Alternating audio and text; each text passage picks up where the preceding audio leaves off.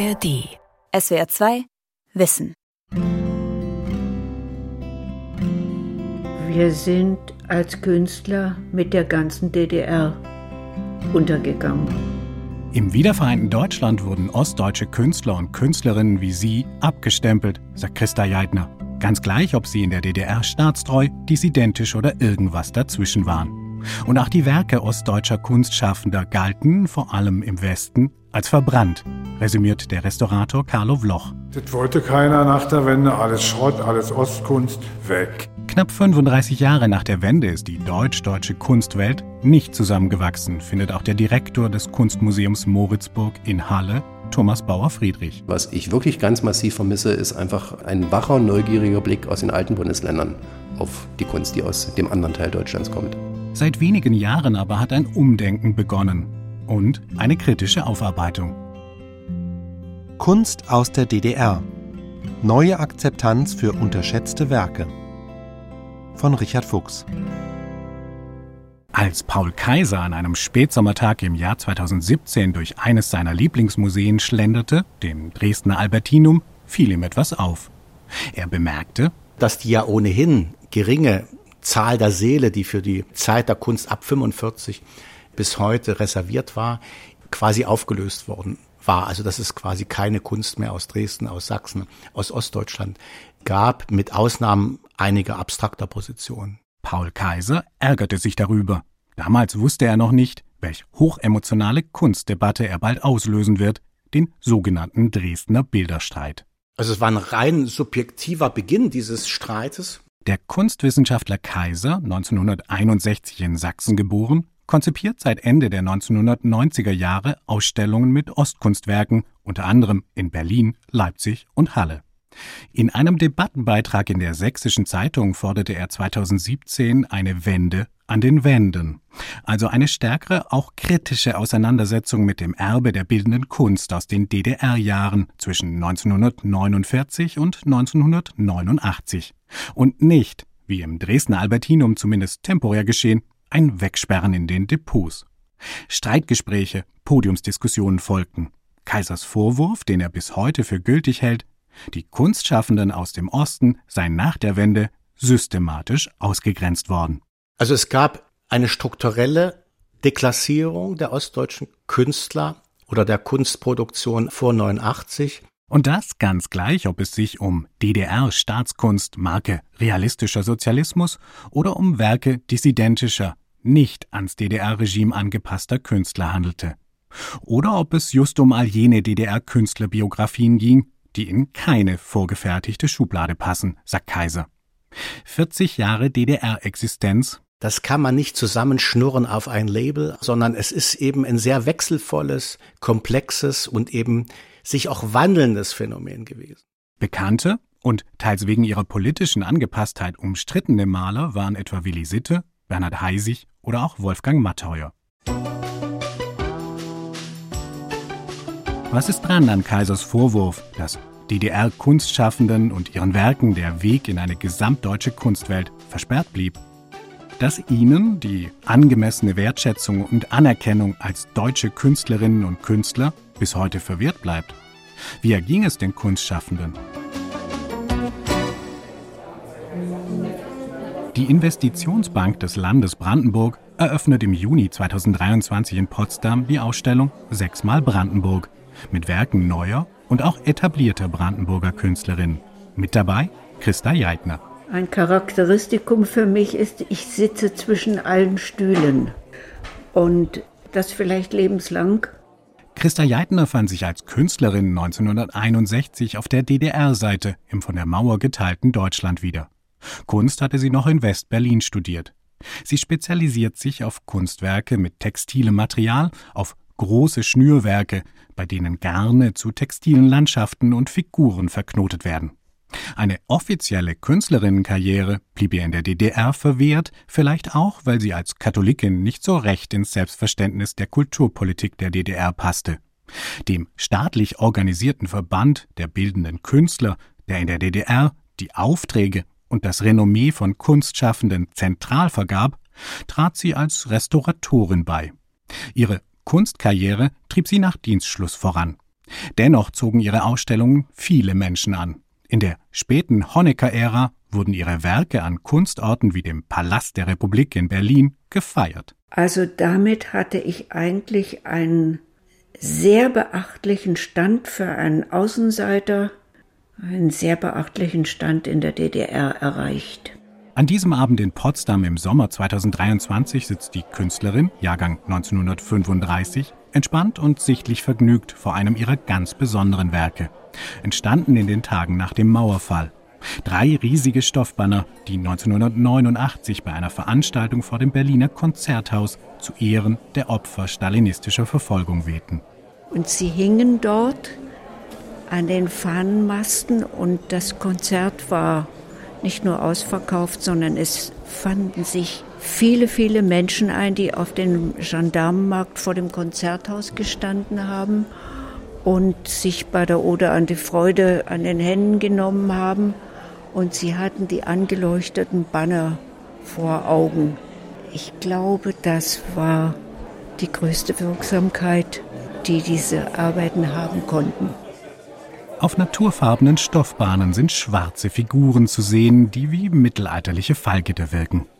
Ein Verweis auf 28 Jahre eingesperrt sein hinter der Mauer. Die Aktivität, die wir vorher nur immer sozusagen rumorend einbringen konnten, konnte sich plötzlich artikulieren. Einige Tage später ein Besuch in Christa Jeitners Atelier und Wohnort vor den Toren Berlins. Der Blick aus dem Fenster fällt in einen bunt bewachsenen Garten. Wie erging es der Künstlerin nach der Wende? Christa Jeitner redet nicht drumrum. Wir sind als Künstler mit der ganzen DDR untergegangen. Die Wende sei ein ersehnter Einbruch gewesen, habe Künstlerinnen wie sie dann aber doch überrollt. Ausgegrenzt fühlte sie sich nicht, wohl aber vergessen. Ich war niemand mehr. Ich konnte noch erzählen, wer ich mal war. Das ist sehr peinlich. Was aus Westdeutschland kam, galt fortan als Maßstab. Auch viele Ostdeutsche wollten vom eigenen kulturellen Erbe erst einmal nicht mehr viel wissen. Jeitner fertigte nach der Wende noch drei künstlerische Arbeiten an, darunter Werke mit dem Titel Das war gewesen eins und zwei. Dabei handelt es sich um Felder, auf denen mit dünnen Streifen die Bildmitte durchgestrichen ist. Einmal schwarz, einmal weiß. Das Schlimme ist durchgestrichen. Ich war natürlich im Visier der Stasi auch. Und das Gute ist durchgestrichen, dass ich es geschafft habe, hier ein Publikum zu haben. Und das war eben auch durchgestrichen. Sie arbeitet nach der Wende weiter in ihrem alten Beruf als Restauratorin betreut und konserviert den mittelalterlichen Domschatz in Brandenburg an der Havel.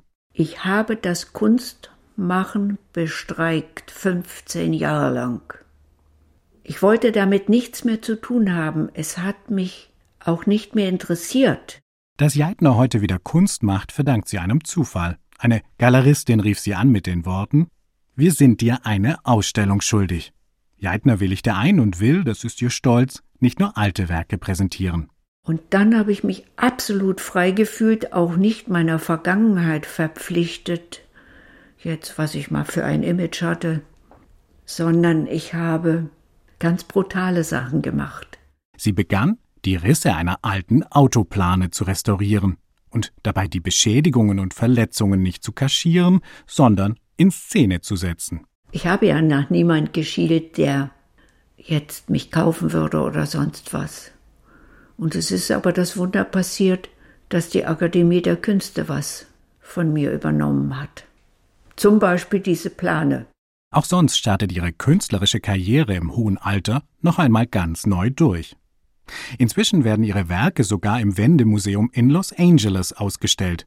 Ihr später Ruhm und die Anerkennung, Christa Jeitner feiert das mit leisen Tönen. Es ist jetzt gerade in einer Erweiterung begriffen sagen wir in den letzten drei, vier, fünf Jahren. Nichtsdestotrotz, meinen Fuß in den Westen zu kriegen, ist nicht gelungen bisher. Ich renne allerdings nicht dafür. Zum Abschied sagt Jeidner, es sei jetzt wieder so, wie es hätte sein sollen. Über 30 Jahre nach dem Mauerfall haben es nur wenige Kunstschaffende mit DDR-Biografie ins ganz große Rampenlicht geschafft. Der Leipziger Neo Rauch, Vertreter der neuen Leipziger Schule, gehört sicher dazu, auch wenn seine Karriere erst nach der Wende so richtig begann. Geschafft hat es auch eine kleine Gruppe an Künstlern, die schon früh die DDR verließ. Darunter der Maler, Bildhauer und Fotograf Gerhard Richter, der 1961 aus Dresden und der DDR floh und den kapitalistischen Kunstmarkt erobert hat. Seine Werke gehören heute zum teuersten, was von lebenden Künstlern weltweit zu kaufen ist. Und auch der gebürtige Sachse, Georg Baselitz, der vor dem Bau der Mauer 1961 nach Westberlin übersiedelt, wurde mit seinen radikalen, tabubrechenden Werken international bekannt. Ein Beispiel seine über Kopf hängenden Bilder. Der Historiker Jürgen Daniel vom Leibniz Zentrum für zeithistorische Forschung in Potsdam hat sich intensiv mit der Debatte über deutsch-deutsche Kunst beschäftigt. Sein Fazit? Es gab ein Ungleichgewicht zwischen den wenigen prominenten Stimmen und den vielen anderen. Direkt nach dem Ende der DDR und der deutschen Vereinigung gab es natürlich einen Furor an, an Kritik an der DDR-Kunst, an ihrer politischen Instrumentalisierung, an ihrer Vereinnahmung.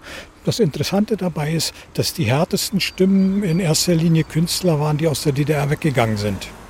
Gerhard Richter und Georg Baselitz gehörten zu diesen wahrnehmbaren, lautstarken Stimmen, die aus der DDR weggegangen sind und die fortan die Sicht auf die Kunst der DDR prägen sollten, sagt Historiker Daniel.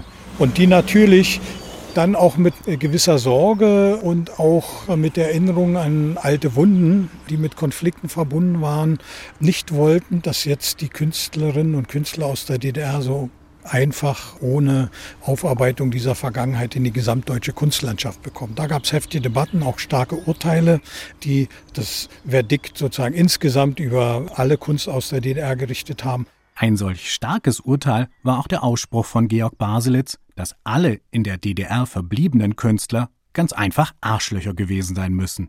Eine perfide Verunglimpfung, die so falsch wie wirkungsvoll gewesen sei und den Ruf der Ostkunst über Jahre hinweg ruiniert habe, betont Paul Kaiser, der Kurator aus Dresden. Neben diesem Wort war weit schwieriger, was er seinen Kollegen vorwarf, dass sie nämlich die Fantasie, die Kreativität, die Kunst an sich verraten hätten und deswegen nicht das Recht hätten, Künstler zu sein. Dass besonders in den 1990er Jahren Museen und Galerien Kunstwerke aus der DDR nur mit spitzen Fingern anfassen wollten, habe auch mit der Stasi-Debatte zu tun gehabt, erinnert sich Paul Kaiser. Also mit der Frage, ob Kunstschaffende andere Menschen für die Staatssicherheit die Geheimpolizei der DDR ausspioniert haben könnten. Ich kriegte dann ganz oft Anrufe, ja, wir wollen jetzt hier mit den Menschen, da wollen wir was ankaufen und wie auch immer, war denn der bei der Stasi? Also solche Anrufe habe ich sehr oft bekommen und man merkt die, die, die Angst vor Kontamination, ja. Das Ergebnis, Neuankäufe von Kunstwerken wurden aufgeschoben, größtenteils bis heute. Vielfach fehlten aber auch einfach die Etats für Neuankäufe. Es gab kein Kapital, es gab kein Interesse, es gab keine Möglichkeiten, sozusagen erfolgreich Galerien mit den älteren Künstlern, um die geht es ja hier vor allen Dingen, zu betreiben. Paul Kaiser nennt ein Beispiel, das zeigt, welches Klima der Ausgrenzung teilweise geherrscht habe. Die Art Cologne hat regelrecht Brandbriefe verschickt an Galeristen, die sich erdreisteten, ostdeutsche Künstler dieser Generationen in ihren Kojen zeigen zu wollen. Da wurde sehr klar, manchmal aber zumeist eben auch informell geäußert, wenn er das tut, werde eben nicht zugelassen bei diesen Messen. Ne? Das habe alle Kunstschaffenden mit Ostbiografie betroffen, die zur Wende 40 Jahre und älter waren. Wie die Ausgrenzung von den Kunstschaffenden erlebt wurde, und welche Konsequenzen jeder Einzelne daraus gezogen hat, dazu gibt es so viele Geschichten wie Biografien.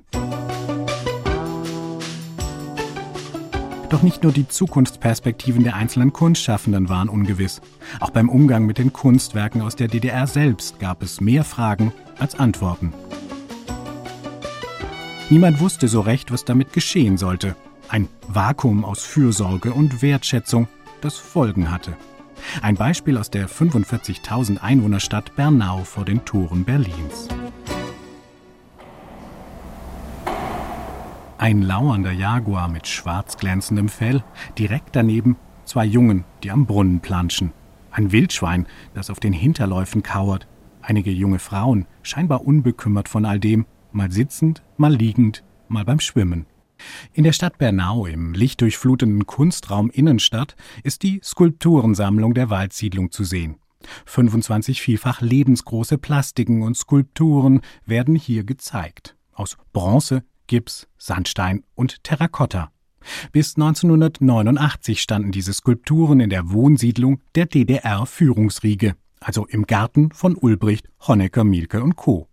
Abgeschirmt von der Außenwelt, erzählt die Leiterin der Sammlung, Sabine Oswald-Göritz. Das war ja ein Gebiet, was natürlich durch Mauern geschützt war. Zwei Ringe, einen inneren Ring und einen äußeren Ring. Inneren Ring war wirklich, wo nur die Mitglieder des Politbüros der SED, wie es ja hieß, also die Regierung der DDR, dort ihre Häuser hatten. Und der äußere Ring, da war dann Personal, ganzen Stadtsicherheit, Leute, der Wachschutz, also die, die Bewacher von der Stadtsicherheit. In der Waldsiedlung sollte es, fernab von der normalen DDR-Bevölkerung, inspirierend und wohnlich zugehen. Deshalb beauftragte die DDR-Staatsspitze 1958 Waldemar Cimek, einen der renommiertesten Bildhauer und Kunstprofessoren der damaligen Zeit, Bildhauerwerke zur Verschönerung anzukaufen. Keine Auftragskunst mit sozialistischer Propagandanote, wie sie damals viele DDR-Bürgerinnen hinter den Stacheldraht gesicherten Mauern vermutet hatten, sondern Plastiken und Skulpturen mit klassischen Tier- und Menschenporträts. Weitgehend unpolitisch und wie viele ihrer heutigen Fans sagen, zeitlos schön. Und dort aus diesen Ateliers sind einfach Bildhauerarbeiten ausgewählt worden. Das konnten wir recherchieren, das ist auch nachweisbar. Es gibt für alles Kaufverträge, also sie wurden ihnen wirklich abgekauft. Mit dem Ende der DDR blieb der Skulpturenschatz in der Waldsiedlung zurück und wurde im Nachwendechaos vergessen. Zuständig fühlte sich niemand, nicht die Treuhand, die das ehemalige Gelände der DDR-Mustersiedlung zum symbolischen Preis an ein westdeutsches Familienunternehmen für Reha-Kliniken verkaufte, nicht der neue Besitzer des Geländes, der mit dem historischen Erbe der DDR nichts zu tun haben wollte. Seit dem Jahr 2013 hat die Stadt Bernau die vorgefundenen Skulpturen gesichert, ihnen einen eigenen Kunstraum gewidmet. Wir haben ihnen hier wirklich ein ein sicheres Refugium gegeben mit diesem Kunstraum Innenstadt. Hier sind sie geschützt. Die Fürsorge und die Wertschätzung, die dem Kunstschatz heute entgegengebracht wird, gab es zwischenzeitlich nicht. Sabine Oswald-Göritz erinnert sich noch gut an den Gründonnerstag im Jahr 2010. Und ich bekomme einen Anruf, dass in einer Waldsiedlung alle Skulpturen geklaut wurden, alle Bronzen, alles ist weg. Und das, oh, das ging einem durch und durch. Und ich war auch überzeugt davon, dass es genau so ist. In den 90er Jahren wurden Skulpturen aus der DDR-Zeit an verschiedenen Orten vom Sockel gerissen, um mit ihrem Materialwert Kasse zu machen. Jetzt also auch in der Waldsiedlung ein Totalverlust? Wenige Stunden später zunächst Entwarnung. Die Skulpturen und Plastiken wurden nicht geklaut, sondern durch die Geschäftsleitung des neuen Besitzers in Anführungsstrichen gesichert. Gefunden wurden die Bildhauerwerke wenig später in einer staubigen Möbelhalle in erbärmlichem Zustand. Wenn ich mich doch traue zu sagen, dass sie vom Sockel gerissen wurden, dann bloß dieses Beispiel, dass die Schwimmerin von Waldemar Cimek, da standen nur noch die Füße. Also die wurde dann wirklich vom Sockel gerissen. Bereits im Jahr 1992 waren einige Skulpturen auf mysteriöse Weise verschwunden. Darunter auch die Figur des Jaguars, die vor dem Haus von SED-Funktionär Erich Mielke gestanden hatte. Sabine Oswald-Göritz begann eine detektivische Suche nach den verschollenen Kunstwerken mit Rückschlägen, Wendungen und überraschenden Erfolgen. Also das erste, was wir zurückbekommen haben, war der Jaguar von Heinrich Drake und der ist auf dem Trödel wieder aufgetaucht. Für Sabine Oswald-Göritz sind das Glücksmomente, bei denen Schritt für Schritt das kulturelle Erbe der Region gesichert wird und für die Öffentlichkeit zugänglich gemacht werden kann. Dass die Kunstwerke der Waldsiedlung Wertschätzung und Aufmerksamkeit erhalten, ist für sie zur Lebensaufgabe geworden, mit Highlights wie der Aufklärung eines deutsch-deutschen Kunstraubs im Jahr 2022. Da tauchte völlig unerwartet die Bronzeskulptur Die Schwimmerin des Dresdner Künstlers Walter Arnold wieder auf, nachdem sie 30 Jahre an einem privaten Gartenteich im Ruhrgebiet gestanden hatte. Diese Schwimmerin von Walter Arnold hatte ich überhaupt gar nicht auf dem Bildschirm. Die war einfach weg, unwiederbringlich. Und da war das für mich natürlich sehr elektrisierend geradezu, als ich einen Anruf bekommen habe von einer Frau Vogel, dass im Hause ihres Vaters in Bergkamen, Nordrhein-Westfalen, eine Bronzeplastik steht von Walter Arnold. Kurz vor seinem Tod hatte der Vater seine Töchter noch darum gebeten, die 1,70 Meter große und wuchtig schwere Bronzestatue an die rechtmäßigen Besitzer zurückzugeben. Der Schwimmbadinstallateur aus dem Ruhrgebiet war nach der Wende für einen Instandhaltungsauftrag in die Waldsiedlung gekommen. Auf der Rückfahrt landete allerdings nicht nur Bauschutt, sondern auch die Bronzestatue im Transporter des Handwerkers. Im Juni 2022 dann das Happy End. Die jahrelang im Ruhrgebiet verschollene Skulptur wird der Öffentlichkeit in Bernau bei Berlin präsentiert, nach sorgfältiger Restaurierung. Sabine Oswald-Göritz. Ich kann Ihnen sagen, es ist ein ganz wunderbares Gefühl, neben dieser Schwimmerin zu stehen, die ja nun 30 Jahre lang nur auf einem wirklich äh, auf einem Schwarz-Weiß-Foto wahrnehmen konnten und jetzt steht sie hier. Das ist einfach, es ist eine unglaubliche Geschichte und es ist einfach ein ganz tolles Gefühl und ich kann Ihnen nur raten, ich gebe nachher gerne Platz frei, Sie können sich einfach mal daneben stellen. Auch wenn wie im Fall der Skulpturensammlung Waldsiedlung die Wertschätzung und Anerkennung über 30 Jahre nach der Wende wieder gewachsen sind, so bleibt die Grundfrage des Dresdner Bilderstreits weiter ungelöst. Wie kann Ostkunst in der breiten Öffentlichkeit mehr Raum und Sichtbarkeit bekommen? Wie vermittelt man Kunst aus der DDR an eine neue Generation? Einige Museen versuchen hier neue Wege zu gehen, mit unterschiedlichen Strategien. Beispiel 1. Das Kunstmuseum Moritzburg in Halle an der Saale. Eine rekonstruierte Burgruine mit modernem Erweiterungsbau. Museumsdirektor Thomas Bauer-Friedrich hat sich hier zum Ziel gesetzt, den Facettenreichtum der Kunst aus der DDR fest in der Dauerausstellung des Museums zu verankern. Man fand bis vor drei, vier Jahren, selbst in Ostdeutschland, so gut wie kein Museum, das eine dauerhafte Präsentation aus den eigenen Sammlungsbeständen zur Kunst aus der eigenen Region hat, also zur ostdeutschen Kunst. Da waren wir, als wir das 2018 im Februar eingeführt haben, wirklich das erste Museum, das das gemacht hat, als permanentes Angebot. Dem Museumsdirektor von der Moritzburg mit Ostbiografie geht es aber auch darum, kontroversen Debatten über umstrittene DDR-Staatskünstler nicht aus dem Weg zu gehen. Im Gegenteil, 2021 fokussierte eine Sonderausstellung in Halle auf einen der besonders umstrittenen Staatskünstler, Willi Sitte. Sitte war vielleicht der Staatskünstler überhaupt und als langjähriger Präsident des Verbands Bildender Künstler maßgeblich an der Umsetzung der DDR-Kulturpolitik beteiligt. Damit sei dieser Künstler auch eine Figur der Zeitgeschichte, betont Bauer Friedrich, was seine Beschäftigung mit ihm umso wichtiger mache. Wir wollen faktenorientiert, sachlich, objektiv nach 30 Jahren, wo das Werk kaum zu sehen war, die Werke zusammenstellen, präsentieren, zeigen, dass man sich ein eigenes Urteil bilden kann. Und was sie dann für ein Urteil bilden, sowohl auf der, ich sag mal, Geschmacksebene, auf der ästhetischen Ebene, wie auch auf der äh, moralischen Ebene, ist dann jedem selbst überlassen. Beispiel 2. Das Brandenburgische Landesmuseum für moderne Kunst am Standort Cottbus. Hier führt eine gebürtige Westdeutsche vom Bodensee die Geschäfte. Mein Name ist Ulrike Kremeyer, ich bin die Direktorin des Landesmuseums. In einem alten Dieselkraftwerk, das zur Kunsthalle umfunktioniert wurde, werden heute zahlreiche Sonderausstellungen rund um die Kunst aus der DDR gezeigt. Wir verfügen über den weltweit größten Bestand und vor allem den facettenreichsten Bestand an Kunst aus der DDR. Wir besitzen etwa 42.000 inventarisierte Kunstwerke. Um die Kunst aus der DDR einer neuen Generation näher zu bringen, will Ulrike Kremeyer diesen riesigen Schatz mit neuen Blickwinkeln erschließen. Lange Zeit habe sie als im Westen sozialisierte Kunsthistorikerin gedacht, der DDR-Kunstbetrieb sei, was die Rolle der Frau anbelangt, bedeutend weiter gewesen. Und als ich dann vor knapp zehn Jahren ähm, hier die Leitung des Brandenburgischen Landesmuseums für moderne Kunst übernommen habe und angefangen habe, mich mit den Kolleginnen und Kollegen, die hier zum Teil schon sehr lange arbeiten, in den Bestand einzufuchsen, stellte ich fest, dass das Geschlechterverhältnis ganz ähnlich ist, wie ich das aus sehr tradierten Sammlungen rund um den Planeten so kenne. Auch deshalb gab es in Cottbus im Frühling 2023 die Sonderausstellung Herzwärts Wild, die ganz auf das Schaffen von Künstlerinnen in der DDR fokussierte. In der Ausstellung zeigen wir Werke von Künstlerinnen und deren Art und Weise, wie sie mit Umbruchssituationen, insbesondere gesellschaftlichen und politischen Veränderungen umgegangen sind. Zu sehen sind Werke von Angela Hampel, Christa Jeitner oder Sabine Herrmann, drei Künstlerinnen, die alles, nur keine DDR-Staatskunst gemacht haben.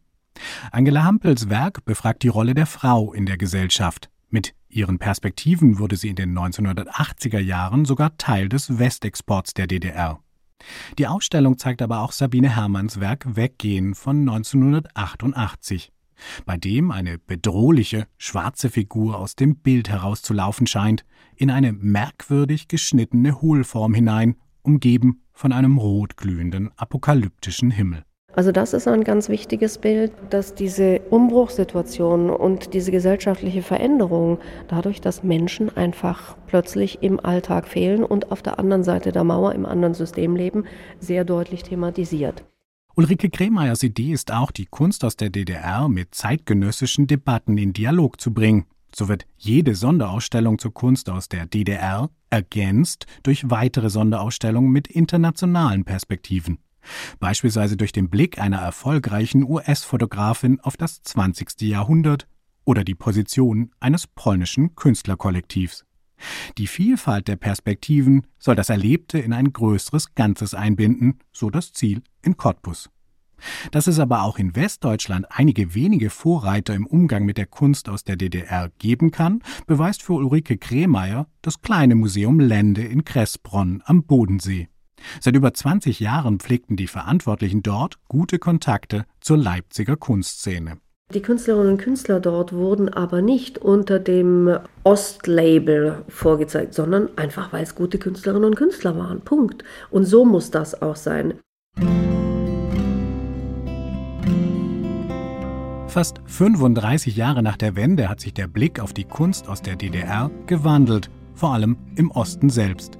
Nicht nur in Potsdam entstehen mit der privaten Sammlung Plattner und dem Kunsthaus Minsk neue Orte, die diese lange unterschätzte Kunstperiode neu entdecken wollen. Auch die staatlich geförderten Museen in Ostdeutschland setzen Zeichen.